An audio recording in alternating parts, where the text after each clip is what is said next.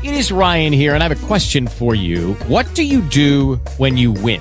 Like, are you a fist pumper? A woohooer, a hand clapper, a high fiver. I kind of like the high five, but if you want to hone in on those winning moves, check out Chumba Casino. At ChumbaCasino.com, choose from hundreds of social casino style games for your chance to redeem serious cash prizes. There are new game releases weekly, plus free daily bonuses. So don't wait. Start having the most fun ever at ChumbaCasino.com. No purchase necessary. Group. Void were prohibited by law. See terms and conditions. 18 plus.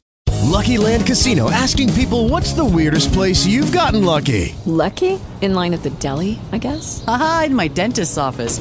More than once, actually. Do I have to say? Yes, you do. In the car before my kids' PTA meeting. Really? Yes. Excuse me, what's the weirdest place you've gotten lucky? I never win and tell. Well, there you have it. You can get lucky anywhere playing at LuckyLandSlots.com. Play for free right now. Are you feeling lucky?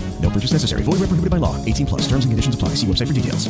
been intended that I should be cast adrift on the continent as a semi-imbecile. It was that fact which maddened me. The poor girl might not have been his niece, of course, but whoever she had been, this man had had some very strange and distinct motive in getting rid of her. What it was I had vowed to discover. It was apparent that De Gex was anxious to get rid of me. Indeed, as we stood together in that fine old room, across the marble floor of which strayed long beams of sunlight, the door opened and a pretty woman came in. She was dressed to go out, and asked: "Will you be long, dear?" It was the beautiful Mrs. De Gex. In an instant I recognized her by the many photographs I had seen in the picture papers. "No, I'll be with you in a minute, dear. Is the car there?" he asked. "It's been there a quarter of an hour, and if we don't go now we shall be late in meeting Hilda at the station," she said, glancing at me with undisguised annoyance. Then she left, closing the door after her. Across my brain ran strange thoughts. I recollected his words in Stretton Street regarding his spiteful wife when I had been called in to listen to his matrimonial troubles. But husband and wife now appeared to be on quite amicable and even affectionate terms. I confess that I was still bewildered, as you, my reader, in whom I am here reposing confidence, would, I believe, have been, had you found yourself in similar circumstances. "I see that your wife is eager to go out," I said.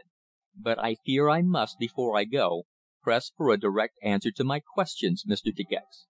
"My dear sir, I have answered them. What more can I say?" he exclaimed with affected dismay. "A very great deal. You can tell me the truth." "I have," he snapped. "Who this girl Engledue is I have not a ghost of an idea. Are you certain she is dead?" "Positive. I saw her lying dead in the room which adjoins your library." "What? My wife's room?" he cried. "Oh, come, let us finish all this silly talk." "When you are at least frank with me." "I am." "But do you deny that the young lady Gabrielle Engledue died there? Do you not recollect that we both stood at her deathbed?"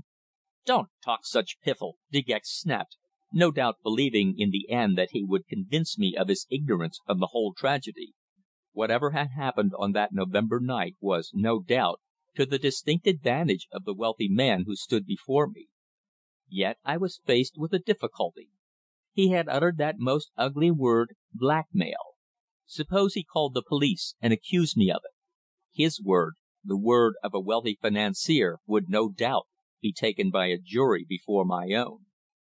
On the other hand, I had up my sleeve a trump card the death and cremation of the mysterious Gabrielle Engledue. Probably the poor victim was poisoned, hence the object of her cremation to remove all traces of it.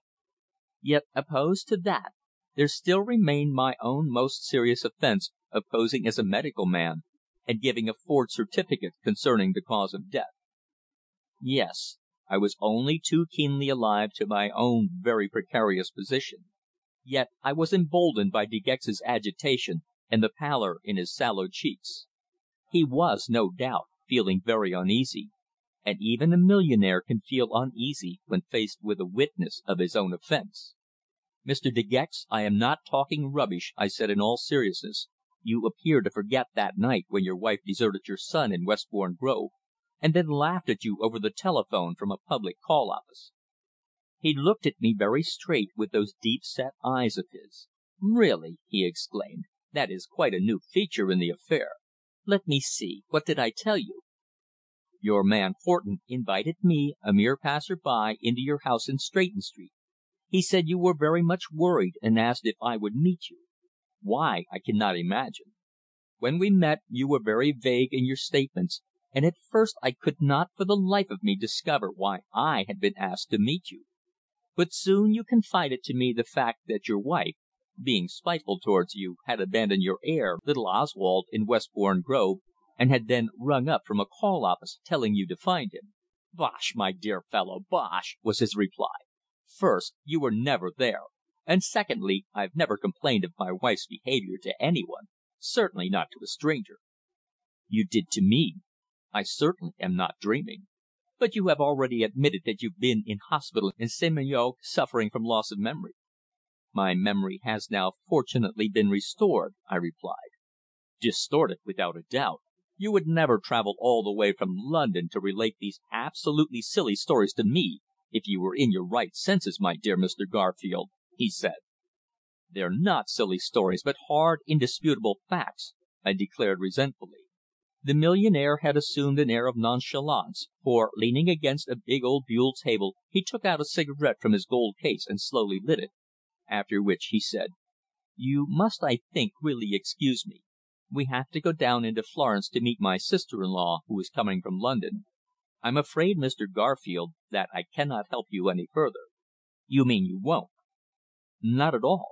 If I knew anything of this young lady who, you said, died in my wife's bedroom in Stretton Street, and at whose bedside you and I stood together, I would tell you. But I really don't." He tossed his cigarette hastily out of the open window. "No," he added, "I won't hear any more. I haven't the time or the inclination to listen to the wanderings of any insane person. I've had enough." "And so have I," I retorted. You are trying to mislead me by affecting ignorance of my very existence. But I don't intend that you shall escape," I added, again raising my voice. "Hush, please," he said in a calmer tone. "My wife may overhear." "I don't care!" I cried in desperation. "You never dreamed that I should arise against you as I have. You are not fair towards me. If you revealed to me in confidence the reason you gave me that bribe of five thousand pounds, then I, on my part, would have played the straight game. "My dear sir, play whatever game you like. It is immaterial to me whether straight or crooked. I don't know anything about what you have been talking, and you have only wasted your breath and got out of temper for nothing." Again I looked him straight in the face. There was no doubt that the strain of his clever denials were telling upon him. His dark complexion had paled. In his eyes there was a fierce, haunted look as that of a man who was straining every effort to remain calm under the gravest circumstances. "I have no game to play," I declared. "I only demand the truth. Why was I invited into your house in Stretton Street to be present as witness at the poor girl's death?" "I don't know. Find out for yourself, my dear Mr. Garfield," laughed the rich man. "I have no time to discuss this silly affair further. I'm sorry you have troubled to come out from London to see me but really yours has been a fool's errand," and he turned towards the door. "A fool's errand!" I echoed. "I am no fool, and my errand is in deep earnestness. You may try to befool me, but I tell you that I will leave no stone unturned to solve the problem which you alone can explain." "Well, get along with your work," he laughed in open defiance. "I have no further time to waste," and glancing at his watch, he opened the door and abruptly left me. CHAPTER four. Recording by Tom Weiss, Tom'sAudiobooks.com.